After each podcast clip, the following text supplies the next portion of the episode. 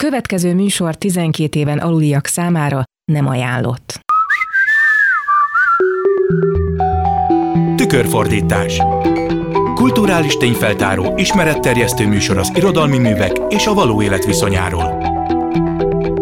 Tükörfordítás. Jó napot kívánok! A Klubrádió mikrofonjánál Pályi Márk köszönti Önöket. Ebben a műsorban általában felolvasások és beszélgetések segítségével vizsgálunk egy-egy olyan témát, amelyikről kevesebbet szoktunk beszélni. A mai adásban még konkrétabban az irodalmi szövegek és a valóság átjárásával foglalkozunk, ugyanis egy hosszabb novella, Bendel Vera Piros Csipke című írása fog elhangzani Pálos Hanna színművésznő előadásában, a felolvasás egyes pontjain pedig öt különböző ember fogja elmondani, hogy ő mit tenne a szereplőnek abban a pillanatnyi helyzetében. A novellában egy fiatal nő egyedül marad Budapesten, amíg a szerelme elutazik, és saját személyiségének olyan részét ismeri meg, amelyel addig nem szembesült. Akiket pedig megkértem, hogy kommentálják a főszereplő helyzetét a novellában, azok egyrészt a Klubrádió hallgatói számára jól ismert, ikonikus munkatársaim Sugár Ágnes és Bolgár György, másrészt pedig fölkértem három fiatal értelmiségét is, hogy osszák meg, ő ők mit tennének abban a helyzetben. Por képzőművész, Fekete Ádám dramaturg, tanár és rendező, illetve Ivanyos Judit újságíró fog belehelyezkedni a fiatal lány helyzetébe. Ők egyébként szakértőként már mind a tükörfordítás vendégei voltak korábban. Bendel Vera másfél évtizede jelentette meg írását, eredetileg a 2000 című folyóiratban, évekkel később pedig a próza kötetében is megjelent. Most tehát hallgassuk is meg az első részletet a felolvasásból, Pálos Hanna adja elő. Talán csak akkor kezdődött minden, amikor Pegyka Párizsba ment két hétre. Én pedig nem tudtam mit kezdeni magammal és a magányban rám törő érzésekkel. Állandóan azon gondolkoztam például, hogy Pegyka biztos most fut össze egy régi barátnőjével, még az ösztöndíjas időkből. Most fekszenek ágyba, vagy csókolóznak a szajna partján. Ha pedig véletlenül felhív, csak lelkismeret furdalásból teszi. Nyomasztó volt ez a féltékenység, ami hirtelen rohant meg, de akkor viszont beteges formát öltött. Azt hiszem az önkínzás leghatékonyabb eszköze, ha a nap minden pillanatában azzal szórakoztatod magad, hogy a szerelmedet egy másik nővel képzeled el a lehető legintimebb helyzetben. Ahogy együtt ülnek a fürdőkádban, ruhát választanak egymásnak egy üzletben, kézen fogva sétálnak és ölelkezve nézik a folyót, miközben te otthon várod őt. Aztán pedig arra gondolsz, milyen lesz, amikor ez kiderül. Vagy az, amikor nem derül ki semmi sem biztosan. Csak megsejted egy illatból, egy mozdulatból vagy egy félmondatból. És megpróbálod ugyan kimagyarázni magad előtt ezt az illatot, azt a mondat foszlányt, és szinte sikerül is, mert az, hogy elmentünk a kiállításra, tényleg talán csak tévedés volt, nyelvbotlás, vagy éppen ez is a fiúkra vonatkozott, az ottani néhány ismerősre, akik egyébként nem járnak kiállításra, de minden történet róluk szól. És nem kérdezheted meg huszadszóra, hogy és kivel is voltál pontosan? Mert nem lehet mindig mindent megkérdezni. Ha féltékeny vagy, akkor ráül valami a gyomrodra, és nyomja, nyomja, és már érzed, hogy képződnek a deformálódott káros sejtek a testedben az örökös idegességtől, félelemtől és szorongástól, de nem tudsz ellene tenni. A legfurcsább, hogy nem is tudom, miért lettem féltékeny. Igen, mert ismertem Pegyka teljes előéletét, és az összes sztorit kívülről fújtam Adérről, meg Zsanettről, azokról a nőkről, akikkel együtt volt egy évvel ezelőtt, amikor két szemeszter töltött Párizsban tanulással, munkával, meg szünet nélküli tivornyával. De ez mégsem elég indok, hiszen soha nem adott okot félelemre, az utolsó estét kivéve. Talán ez volt a bökkenő. Akkor nagyon megijedtem, pedig valójában alig történt valami. A barátja Andris bulit rendezett, és amikor megérkeztünk, már nagyban folyt az ivászat és palacsintasütés, és éppen hozzáfogtak egy alma illattal megtöltött vízipipához. Tele volt a lakás ismeretlenekkel, meg törött, de még használható bútorokkal. A nagyobb szoba hátsó sarkában számítógép, az ablakból egész Budapest, az ajtó melletti sarokban pedig kanapészeriség, középen a vízipipával. Mi leültünk köré, én Pegyka ölébe, és mellettünk egy kislánya barátaival nevetgélt. Soha az életben nem láttam egyiket sem. Pegyka pedig szóba elegyedett vele. A lány bőre hamvas volt, az arca aranyos, a haja rövid, barna, viszont állandóan affektált, és biztos volt egy tíz évvel idősebb barátnője, vagy kedvenc filmsztárja, akitől eltanulta a csábítás trükkjeit. Persze ezt csak én gondoltam, szkeptikusan és rossz indulatúan, de nem véletlenül, mert ahogy adtuk körbe a pipát, amiben mindenki beleillesztette a szipkáját, azt vettem észre, hogy flörtölnek ezek ketten. A fiú meg a rövidhajú lány mellettünk. Pegyka gond nélkül belement. Visszamosolygott kedvesen és kétértelműen erre a legfeljebb húsz éves nőkezdeményre, visszakérdezett mindenre, amit mondott, a lány sejtelmes volt, érzékien felfelpillantott a férfire, akinek az ölében mellékesen a barátnője ült. Én ugye. Nevetségesnek találtam ezeket a szimpadias pillantásokat, de Pegyka mintha nem vette volna észre, mennyire nélkülöznek mindenfajta őszinteséget. Egy ideig hagytam, csináljanak, amit akarnak. Nem akartam kistélű lenni, jelenetet rendezni, vagy ilyenek, nem. Az ilyesmit nevetségesnek tartom. Ráadásul Pegyka esetében eddig soha nem volt rá okom. Aztán meg közöltem, hogy éhes vagyok, és felálltunk, kimentünk a konyhába. Tényleg, alá kell írnom, hogy hátrapillantás nélkül ott hagytuk azt az irritáló csitrit. Megettük a maradék palacsintát a romok között, a bűzös, de alapvetően hangulatos túlfültött konyhában, és egy másik, kisebb fajta vízipipával betéptünk. Szinte el is felejtettem az egészet, és csak akkor jöttem rá, hogy valami mégis elromlott, amikor láttam felszállni Pegyka gépét. Egyedül álltam a reptéren, üresen, mélán, nem várt semmilyen kaland, csak a várakozás. És egyből arra gondoltam, hogy ha tegnap este hagyta, hogy kikezdjenek vele, akkor százszor inkább hagyni fogja, ha én nem vagyok ott. Vagy inkább ő maga kezdeményez. Egy egész napot rászámtam, de nem tudtam elhitetni magammal azt, hogy nem érdekel, ha elveszítem. Több ezer kilométernyire volt tőlem, amikor rájöttem, mennyire fontos nekem. És soha nem féltem még senki elvesztésétől ennyire, de annyira beleéltem magam a hűtlenségébe, hogy már a szakításra készítettem magam. Közben pedig reménykedtem, hogy hát ha szükségtelenül. Ráadásul nem működött az élet nélküle, mert a féltékenység mellett még hiányzott is. Főleg az ölelése, a hangja, a szuszogása, a mozdulata, hogy alvás közben a másik oldalára fordul és állandóan számot akartam vetni azzal, hogy ez talán már mindig is hiányozni fog. Egy hétig ez ment nap, mint nap. Szorongtam kegyetlenül, szörnyű volt. Aztán azt kezdtem el magyarázgatni magamnak, hogy attól, hogy én minden percemet az aggódással mérgezem, Pegyka még nem nőzik kevésbé Párizsban. Sőt, ugyanolyan mértékben kutatja fel régi barátnőit, mintha egy percig sem aggódnék. Szóval az egésznek egyáltalán semmi értelme, és ettől jobban is lettem. Erősen kellett ugyan koncentrálni erre a racionális megfontolásra, de olyan egyértelmű igazságnak éreztem azt, hogy több ezer kilométerrel lévő tárgy iránti szorongás erre a tárgyra semmilyen pozitív hatással nem lehet, rám pedig nyilvánvaló negatív hatással van, hiszen az égvilágon semmire sem tudok figyelni. A lakásom ugyanis romokban, az egyetemen vagy nem jelenek meg, vagy csak fizikailag, emberi kapcsolataim pedig a siránkozásból állnak, hogy erőnek erejével megnyugtattam magam. Az észszemével néztem a világot. Egy ideig. Csak hogy egy napra rá betévettem egy fehér nemű üzletbe, nem messze az egyetemtől. Véletlenül bukkantam rá, és mivel az ablak azt hirdette, hogy 50 százalék, be kellett mennem, nem volt választás. Nézegettem a cuccokat, leakasztottam egy-két trikót, ilyen fehérpántos akármit, valójában elég unalmas darabok voltak, aztán megláttam egy égővörös összeállítást, egy szettet, csipkés áttetsző bugyival és melltartós alsó trikóval. Olyat, amelyiknél a mell alatt még folytatódik az átlátszó anyag egészen a köldökig. Azelőtt soha nem mertem volna felvenni vörös-fehér neműt, mert közönségesnek éreztem, és úgy gondoltam, hogy a csábításnak nincs is egyszerűbb és olcsó módja, mint egy piros csipkés bugyi. De akkor megragadott valami, talán a csipke apró mintázatában, talán abban a lehetőségben, hogy úgy hordhatnám őket, hogy senki nem veszi észre, és mégis más vagyok. Az utcán már sötét volt, a boltban is csak néhányan nézelődtünk, én meg először azt éreztem Pegykára gondolva, hogy nagyon egyedül vagyok. Utána meg azt, hogy bármit megtehetek. Felpróbáltam, és hiába tökéletesen rosszul megvilágítottak a próbafülkék, pontosabban pattanás specifikus világítást szerelnek beléjük, és háj, meg narancsbőr, meg ránc specifikus világítást, hogy garantáltan elmenjen a kedvem még önmagamtól is, most minden tökéletesen passzolt. Nézegettem magam az óriási tükörben, és hirtelen magam számára is meglepő módon izgatónak találtam a saját testemet. Megvettem a fehér neműt. Másnap egyből felhúztam. Kíváncsi voltam, milyen másnak lenni, és közben ugyanolyannak. És valamiféle dacot éreztem Pegyka iránt, aki most olyan messze van, hogyha akarna sem láthatna meg ebben az alsó ruhában. Én most nélküle változok át titokban egy egész kicsit, csak a próba kedvéért. Pegyka távolléte egyébként, nem tagadom, teljes biztonságot is jelentett. Neki nem mertem volna felvenni a piros-fehér neműt. Még közönségesnek mondaná, és kiábrándulna belőlem. Vagy a végén tetszene neki, és rá kellene jönnöm, hogy talán egy másik nőnek kéne lennem, egy csábítóbbnak és kihívóbbnak, amilyen pedig eddig nem voltam soha.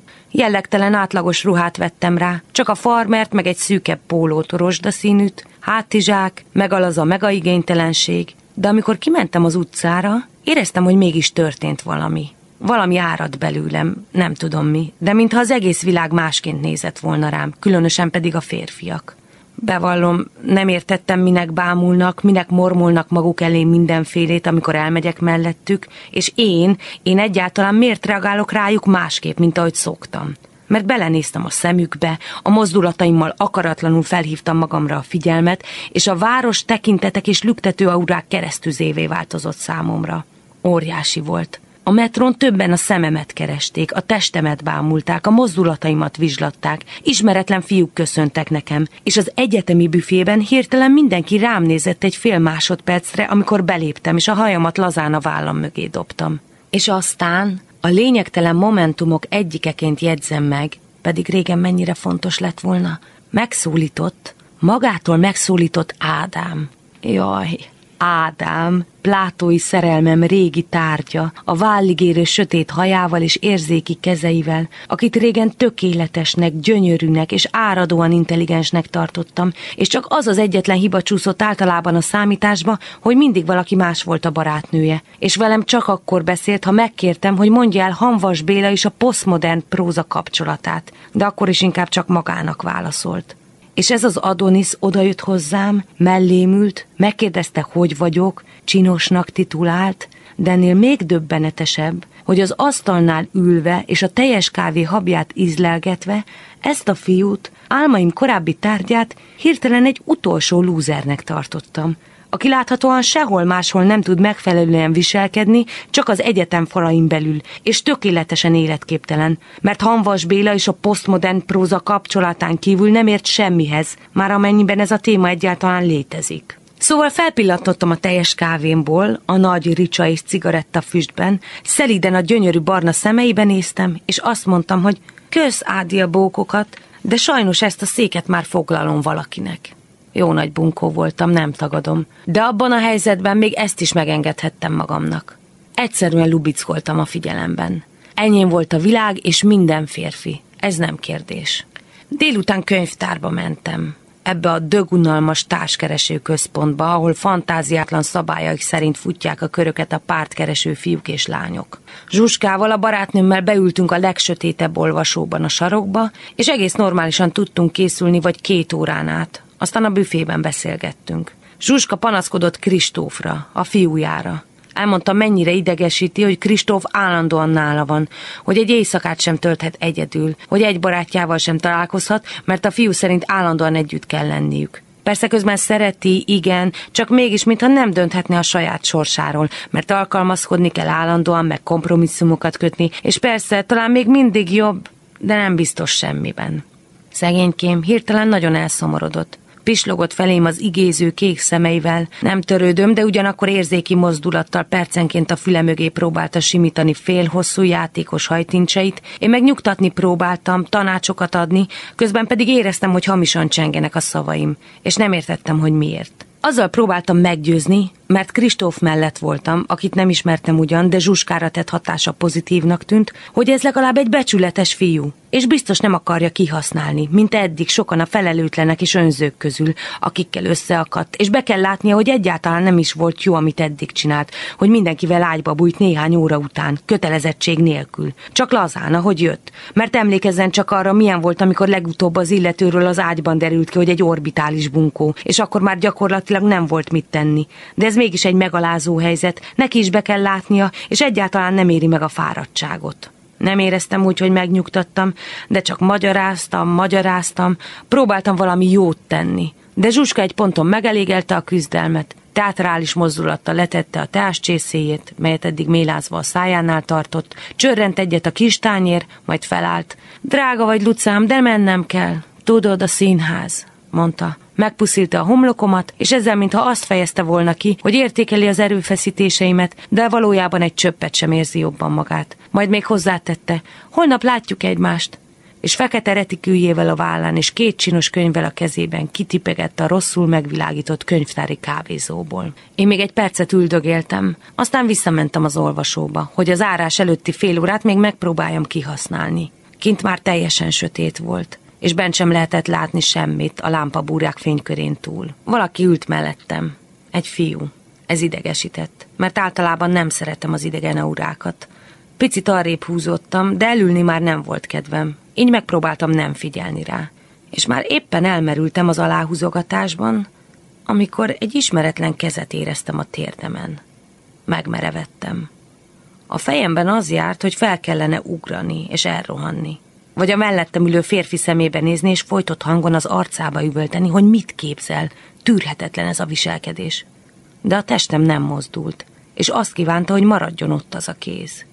Hiába próbáltam, nem tudtam felállni. Nem tudtam oldalra nézni sem. Csak bámultam az asztalt, és minden porcikámmal a kezet éreztem. Kívántam ezt a férfit, pedig még az arcát sem ismertem. Mendelvera írásának első részét olvasta föl Pálos Hanna, és ez az első pont, ahol a mai felolvasást megszakítva megkérem a vendégeimet, hogy kommentálják, ők mit tennének a szereplő helyzetében, tehát hogyan reagálnának az előbb hallott jelenetben. A kommentárokat természetesen egymástól függetlenül külön-külön rögzítettük, így a megszólalók nem befolyásolták egymást. Sugár Ágnest, Bolgár Györgyöt, Pordorottyát, Fekete Ádámot és Ivanyos Juditot fogjuk hallani. Elsőként hallgassuk meg Sugár Ágnes hozzászólását. Az összes eddigi állapota a lánynak ismerős volt, mélyen ismerős, valamennyi fázison átmentem fiatal koromban, réges-réges-régen. Ez viszont nem ismerős számomra. Nem történt meg ilyen pillanatnyi varázs, ami azt a kísértést hozta volna el, hogy most akkor belemegyek, vagy éppen rászólok, és eltávolodom. Én a mai eszemmel és a régivel is azt mondanám, hogy én a távolságot választanám. Nekem ahhoz kell valamilyen belső rezonancia. Olyan volt már, hogy a belső rezonancia megvolt, de fizikailag nem éreztem valakit vonzónak, viszont amikor közel került fizikailag, tehát az aurám összeért az aurájával, akkor egy csapásra mégiscsak. De olyan, hogy ne legyen valamiféle vagy intellektuális, vagy érzelmi rezonancia, hanem pusztán csak a fizikai, úgy, még az arcát sem ismerem, ez nekem idegen. Ez nekem biztos, hogy a távolság. Nekem ez egyenesen következik abból, hogy a másik idegen ember aurája ne legyen az én aurámban. Most Bolgár Bolgár György mondja el, ő mit tenne ugyanebben a helyzetben. Ha belegondolok egy ilyen könyvtári helyzetbe, sem akkor, sem azóta nem igazán tudnám elképzelni azt, hogy a nem látott arcú fiú vagy férfi szerepébe képzelve magam, egyszerűen a mellettem ülő, akármilyen csinos lány térdére tegyem a kezem. Nem, hogy nem mertem volna megcsinálni, nem akartam volna, vagyis ez a történet nekem abból a férfi szemszögből nézve el sem kezdődött volna. A főszereplő lány esetében viszont nehezen tudok elképzelni ilyet, de hát sokféle lány és nő van, meg sokféle ember. Lehet egy olyan pillanat, amikor az ember úgy érzi, hogy még ha nem is látja azt az embert, aki mellett ő csak érzi, hogy van, és az megteszi az első lépést, vagyis az első kézmozdulatot, és bár minden ellene szól, mégsem utasítja ezt el, mégsem ugrik föl, mégsem kiabál rá az illetőre, de ha én képzelem magam egy ilyen helyzetbe, akár férfiként is, hogy egy mellettem ülő, de nem látott nő egyszer csak ráteszi a kezét a térdemre, akkor legfeljebb megkérdezem, hogy mi van, mit akarsz? Hát a dolgot abszolút nem mondjuk a vágy vagy a szexuális vonzódás oldaláról közelíteném meg, hanem valamit akar tőlem, esetleg van valami piszok a nadrágomom, és így tovább. Szóval szerintem egy ilyen kapcsolatnak, ha én volnék az alanya, nem volna jövője. Most Pordorottya képzőművész mondja el, ő mit tenne ebben a helyzetben. Nekem ez a jelenet nem egy ilyen nagyon pozitív fajta kezdeményezés, érzés, úgyhogy ezért ilyen visszások az érzéseim. Nyilván nem annyira egyértelmű, hogy ez mennyire kölcsönös helyzet, és ezért nem annyira tetszik, de hogyha ezt leszámítva az lenne a kérdés, hogy a lány helyébe, akinek elutazott a barátja, szexelnék egy idegen férfival, vagy szerintem mi lenne a jó ebben a történetben, akkor hát valószínű igen, de nem ezzel valószínűleg beszélgetést próbálják kezdeményezni, hogy ez nem egy ilyen helyzet. Közben nem egy olyan helyzet van a történetben, ahol azt érzem, hogy van mozgástere a főszereplőnek, mert szerintem nincsen. És hogy erre is utaltak így az utolsó mondatok. Szerintem biztos, ami váratlan, provokatív gesztus próbálnék tenni, ami kizökkenti ezt a helyzetet. Persze félig ilyen erotikus, de azért egy ilyen kínos helyzet alakul itt, ami nem biztos, hogy ilyen jó értelembe véve kínos. Most Fekete Ádám dramaturg mondja el, ő mit tenne ebben a helyzetben. Szerintem bepánikolnék. Szerintem hirtelen egy olyan örvénybe keverednék attól, hogy vágyom erre a dologra, de nem tudom, hogy pontosan mi ez. Van valaki, aki távol van tőlem, de szeretem, de egy ideje nem gondolok rá, de gondolok rá. Azt hiszem, hogy ezzel nem tudnék elszámolni. Sok lenne. Hát én felmérném az egészet a maga komplexitásában sajnos, és most azt éreztem, hogy elrohannék, vagy valahogy megsemmisíteném a helyzetet. És azt hiszem, hogy szégyellenném magamat utána, hogy megfutamodtam valami elől, amire amúgy a testem vágyott. Most Ivanyos Judit újságíró mondja el, mit tenne a szereplő helyzetében. Lehet, hogy elkezdenék beszélgetni ezzel az emberrel, de nyilván figyelnék, meg egy körbenéznék, hogy kik vannak ott, nehogy elkezdjen így erőszakoskodni, tehát az biztos, hogy attól azért félnék. Érdekelne, hogy kik vannak ott, az egyik nyilván az, hogy kik lehetnek a tanúk, arra vonatkozóan, hogyha mondjuk egy olyan helyzet adódik, ami aztán valaki megláthat és tovább mondhatja, azért az kínos lehet. A másik tényleg az, hogyha veszélyes helyzet van, akkor lehessen segítséget hívni. És lehessen kimászni ebből a helyzetből, és ha van ott valaki, az mindig egy segítség arra vonatkozóan, hogy az ember kiléphessen a szituációból. Ha egyedül vagy, ott sokkal nehezebb, pláne nőként, hogyha jön egy erőszakos ember vagy valami, úgyhogy ez mindenképp fontos. De biztos kíváncsi is lennék erre a helyzetre, hogy mi sül ki ebből, meg tulajdonképpen arra, hogy bennem milyen érzéseket szül, mert ahogy így figyeltem ezt a történetet, a lány az folyamatosan figyeli magát, hogy ilyen érzelmi impulzusok érik azáltal, hogy egy ilyen helyzetbe kerül, ahol borzasztóan féltékeny, de közben ez valahogy átfordul benne, és egy ilyen csábító helyzetbe kerül, és nem egy ilyen típusú lány, de mégis kíváncsi arra, hogy milyen lehet csábítónak lenni. És lehetséges, ha én egy új helyzetbe kerülök úgy általában, ahol így nem ismerem még magamat, meg a határaimat, akkor szeretem megfigyelni, hogy milyen reakcióim vannak, meg hogyan látom ilyenkor a világot. Úgyhogy én maradnék a helyzetben. Egy ideig biztosan. Sugár Ágnes, Bolgár György, Pordorottya, Fekete Ádám és Ivanyos Judit mondta el, hogy ők mit tennének a szereplő előbb hallott helyzetében. És akkor most hallgassuk is meg Bendlver a novellájának folytatását Pálos Hanna előadásában. A hangos bemondó törte meg a pillanatot. Kedves olvasóink, a pontos idő 3.49. Értesítjük Önöket, hogy könyvtárunk 9 órakor bezár. Összerándultam, és ideges mozdulatokkal összepakoltam a mappáimat. Kapkodtam, így majdnem minden kiesett a kezemből. Újra felvettem a lejtett papírokat és könyveket, de végül aztán sikerült. Felálltam, elrohantam, és csak az olvasóterem ajtajából mertem visszanézni egy pillanatra. Ő akkor már a könyvébe mélyedt. Magasnak tűnt és erősnek.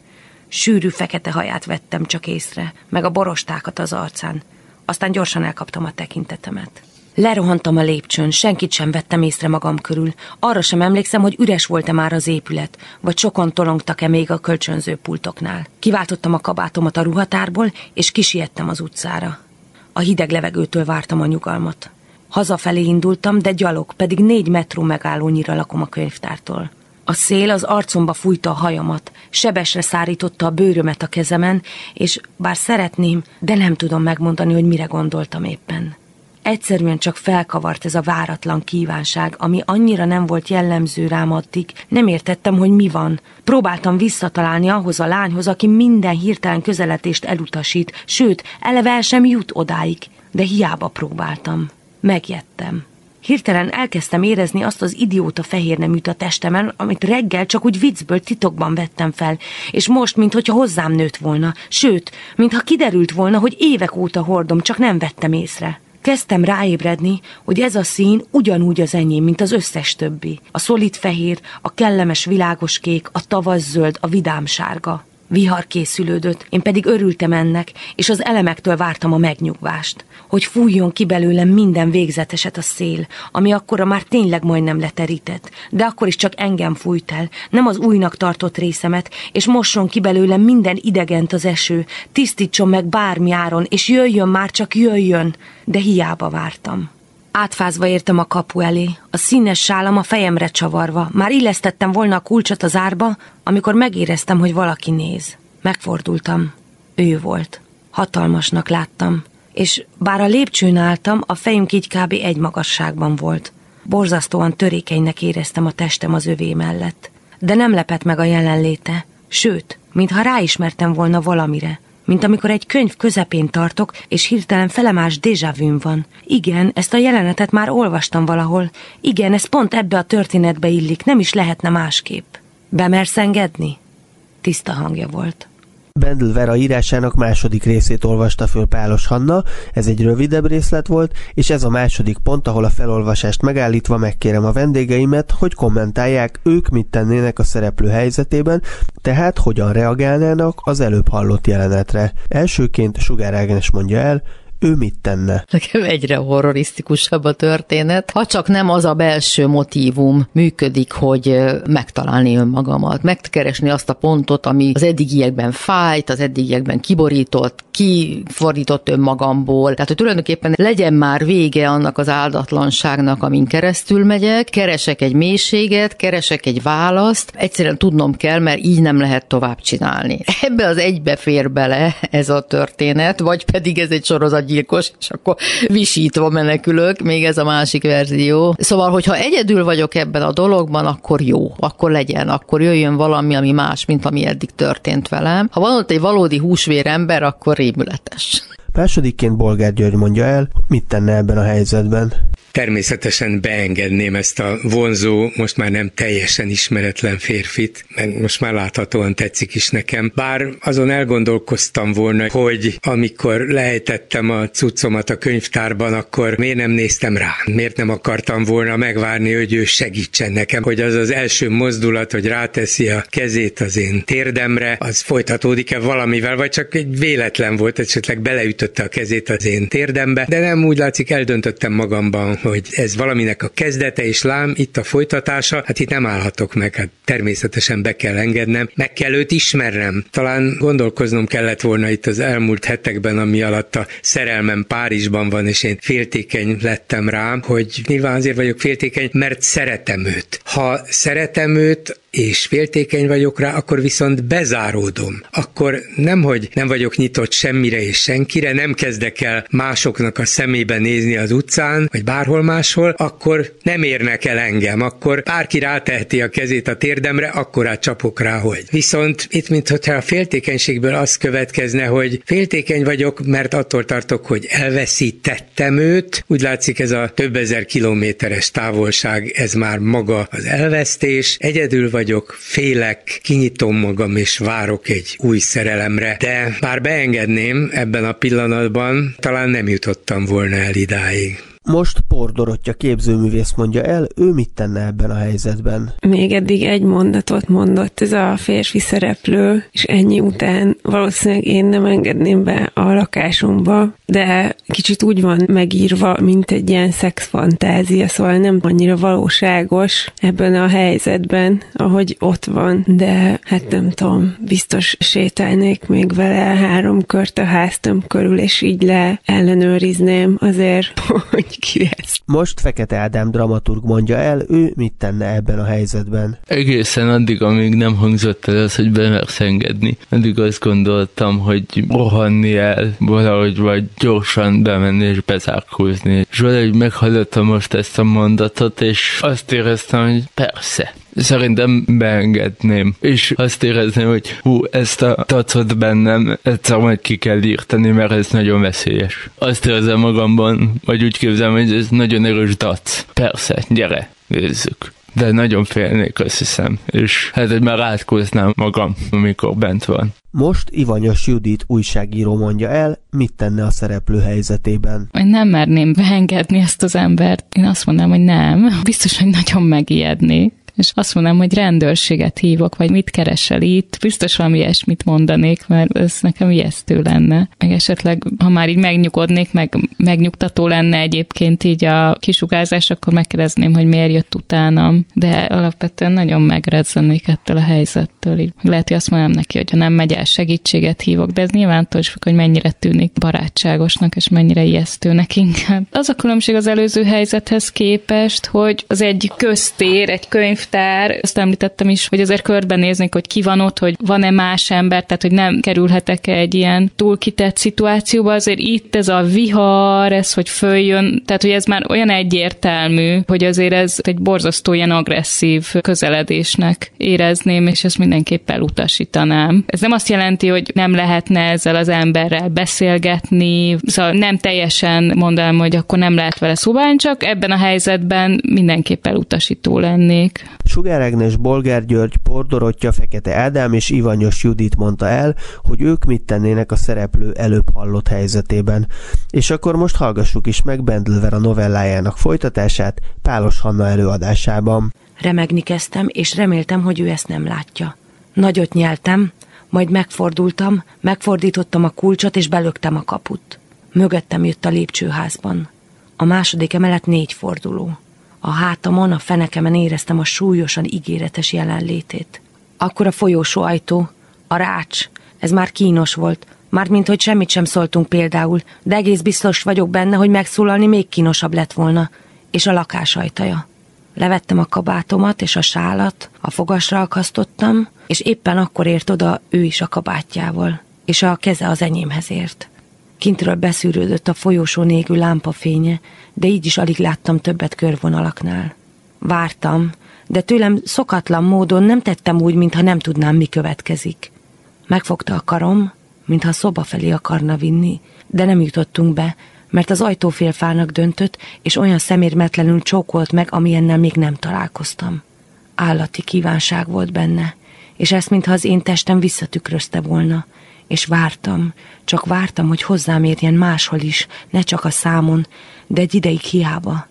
Egy ismeretlen férfi csókolt a szobám ajtajában perceken keresztül, és még le sem akart vetkőztetni. Majd belehaltam. Aztán végre, amikor az ölem már rég önálló életre kelt, a kezével hozzáért a nyakamhoz. Borzasztó volt. Borzasztóan kívántam, és hirtelen elvesztettem az örökös tartózkodásomat, és kihúztam a pólóját a nadrágjából, és őrültem vettem le róla azt a rengeteg ruhát, a nadrágot és az alsót, olyan gyorsan, hogy mozdulni is alig volt ideje. Azt hiszem mosolyoghatott. Ezt egy apró hangból szűrtem le, amit még éppen elkaptam az őrületben, aztán valahogy befelé próbált vinni, de megbotlott a székben. Persze, fogalma sem volt, hol van az ágy. Oda vezettem, de megint beleakadt valami bútorba, így felgyújtottam az olvasólámpát. Végre megtalált. Lassan leszette a rozsdaszínű felsőmet és a farmert, de a fehér neműt nem. Mintha tudta volna, hogy különös jelentősége van. Mintha ez lett volna a végső bizonyíték arra, hogy jól döntött, amikor aznap hozzám ért. Akkor a fény felé tartotta a testemet, és kicsit nézegette, az anyagon keresztül simogatta, én pedig már alig bírtam, és nem értettem, hogy most a ruha vagy én, basszus. Nagyon izgatott lett a látványtól. Pontosan abban a fehér neműben kellettem neki. Utána, hát utána kínos volt. Mindketten elmentünk vécére, aztán még feküdtünk kicsit az ágyon. Jó volt a teste közelsége, csak úgy éreztem, meg kell szólalni. Zoltánnak hívják, azt mondta meg, hogy jogi egyetem, meg valami cég. Igen, én erről tettem a beszélgetést, és a kedvemért belement. Kellemetlen volt, de aztán sikerült feloldani. Persze szexel. Még reggel is kopogott az eső az ablakon, és amikor felébredtem, és félálomban a hónaljába fúrtam az arcomat, majdnem pegykának szólítottam. Ettől aztán zavarba jöttem. Gyorsan felöltöztem, és kimentem a konyhába reggelit készíteni. Bár gőzölgött a kávé, volt is minden zsömle, meg paradicsom, meg sajt, meg legfár, mégis mindketten a végét vártuk, és igyekeztük minél gyorsabban befejezni a hirtelen elkészített szendvicset. Pegykával pedig általában ez a nap egyik legjobb része. Ilyenkor beszélgetünk, sokat eszünk, puszilgatjuk egymást. Zoltán ehelyett indulni akart negyed órán belül. Aztán meggondolta magát, és előtte még egyszer leszette azt a néhány ruhát rólam. Hát, nem mintha bántam volna. Feldobott voltam, és mégis darabokban. Semmit sem értettem. Leültem a konyhában. Bámultam a szemközti folyosón álló cigarettázó nénit, aki meg engem bámult, és az udvar egyetlen fáját, aminek szégyenlős, apró hajtásai, mintha azt hirdették volna, hogy lesz azért még tavasz, akármilyen reménytelen is az idő, ha csak le nem fagynak a hajtásai. Kb. fél óra bambulás után mégis sikerült azt a döntést meghoznom, hogy elpakolom a reggelit és elindulok az egyetemre.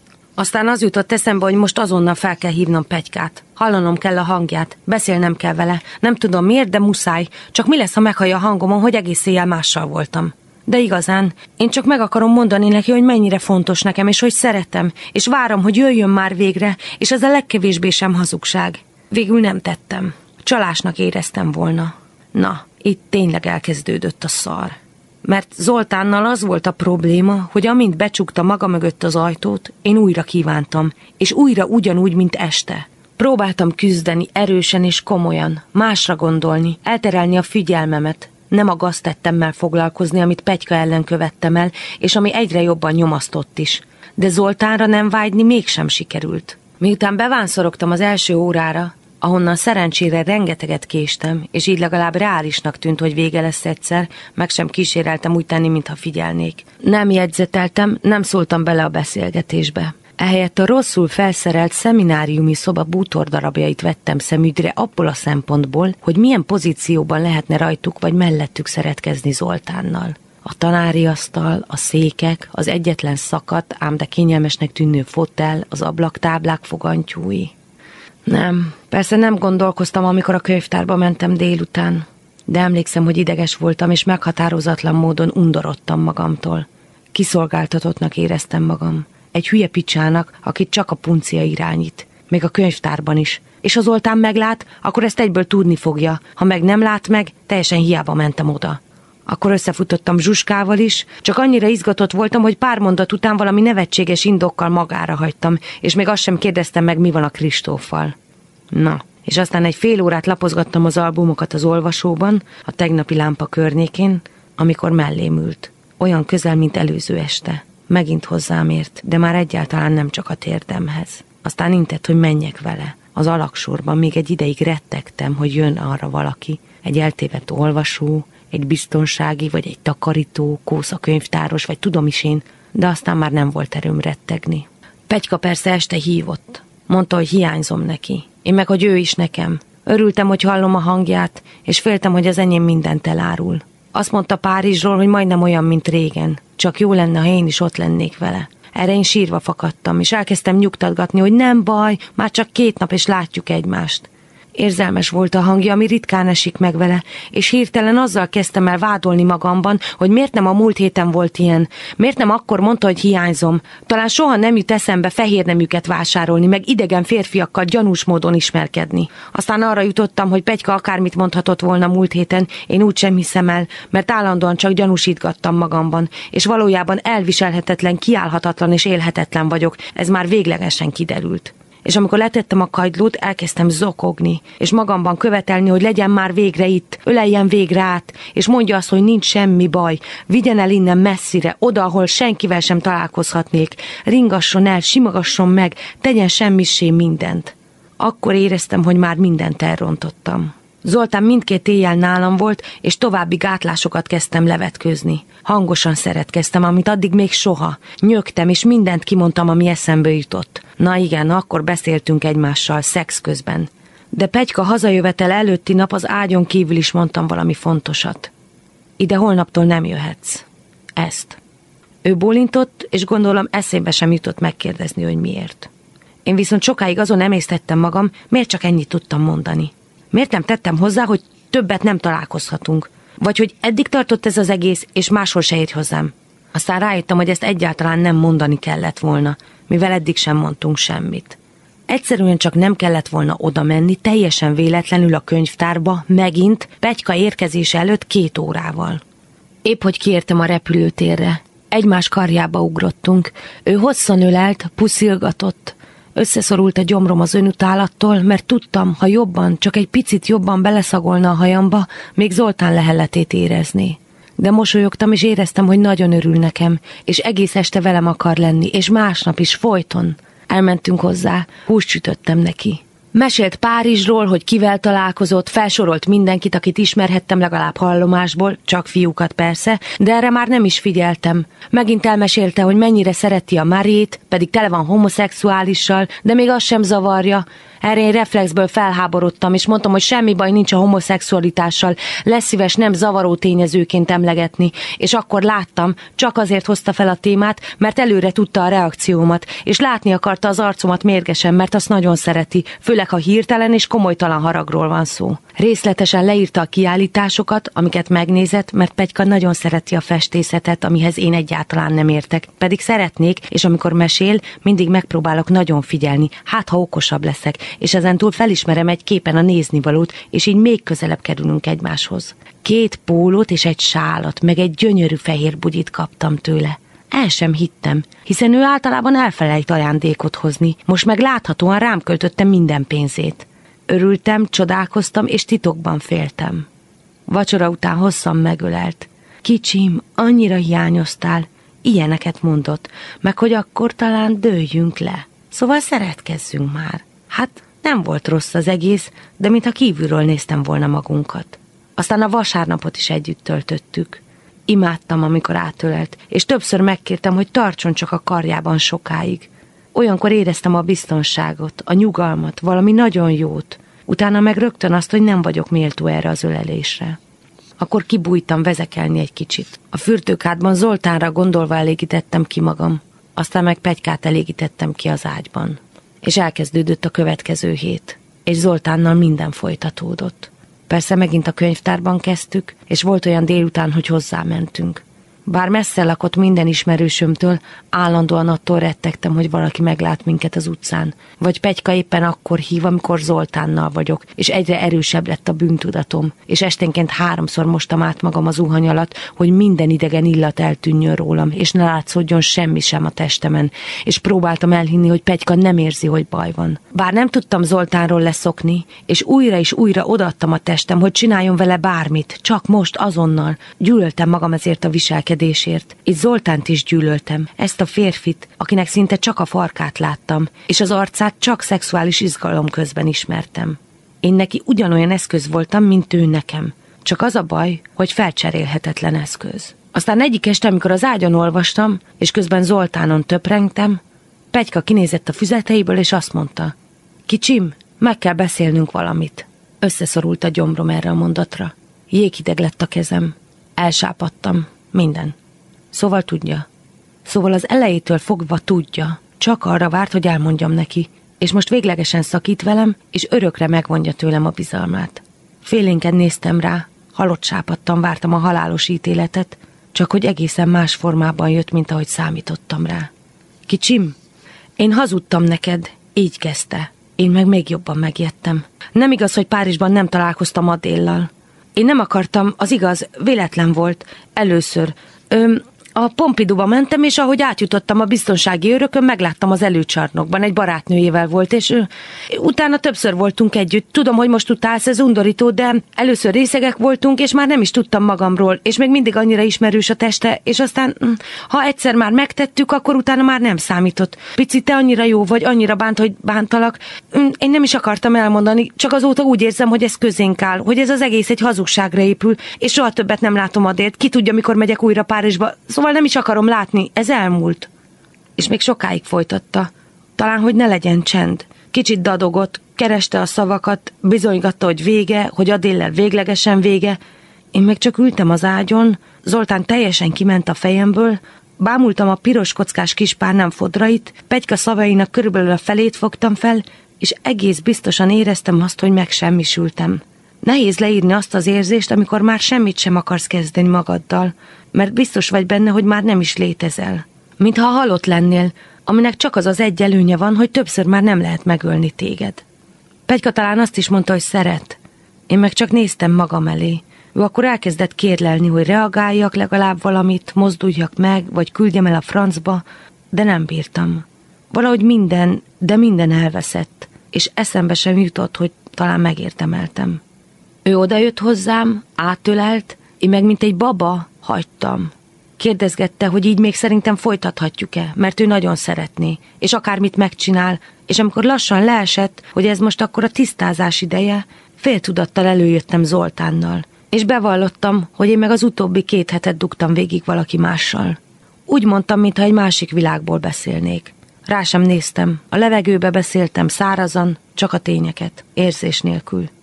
Na de Pegyka erre már ideges lett. Egyből kieresztett az öleléséből, elhúzódott tőlem, és mint egy állat, valami bika, vagy mit tudom én, akinek a birtokát megsértették, úgy viselkedett. Majdnem felborította a bútorokat, és szerintem alig bírta ki, hogy ne üssön meg. De én akkor már úgy gondoltam, hogy nagyobb csapás nem jöhet, szóval mindegy. Semmitől sem féltem.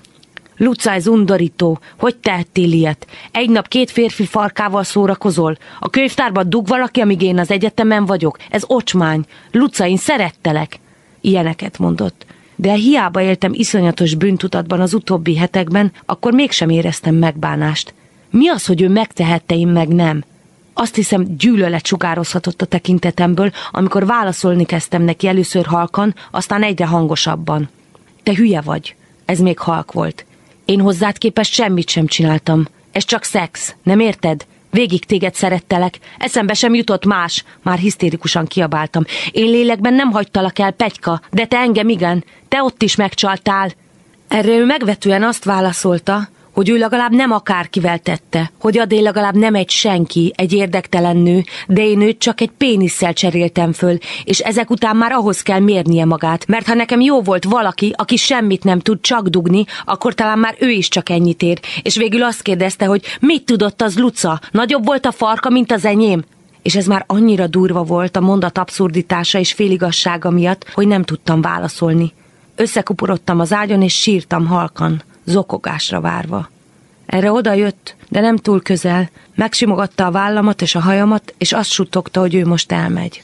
Másnap beszéltünk. Bendel Vera írásának harmadik részét olvasta föl Pálos Hanna, a mikrofonnál továbbra is Pályi Márkot hallják, és az utolsó olyan ponthoz érkeztünk, ahol a felolvasást megállítom, és megkérem a vendégeimet, hogy kommentálják, mit tennének a szereplő helyzetében. A hozzászólásokat persze egymástól függetlenül vettük föl, ők nem hallották egymásét. Két jól ismert klubrádiós, Sugár Ágnes és Bolgár György, valamint Pordorotya képzőművész, Fekete Ádám dramaturg és Ivanyos Judit újságíró fogja elmondani, mit tenne a szereplő helyzetében. Következzen közülük először Sugár Ágnes. Számomra ez a kapcsolat már korábban, attól függetlenül, hogy ez az oltán létezik-e a valóságban vagy sem, arról szól, hogy vége. Mindenképpen vége, mert beszorít, mert lefolyt, mert nem vagyok teljes önmagam, mert egy csomó mindent meg kell tudnom még önmagamról, utam van, mennem kell, indulnom kell. Minden csak a színjáték része, ami most már itt történik, hogy most volt-e az a másik nő, nem volt, volt-e az oltán, vagy nem volt. Nekem ez az egész arról szól, hogy úgyis vége, akár megtörténtek ezek a dolgok, akár nem történtek,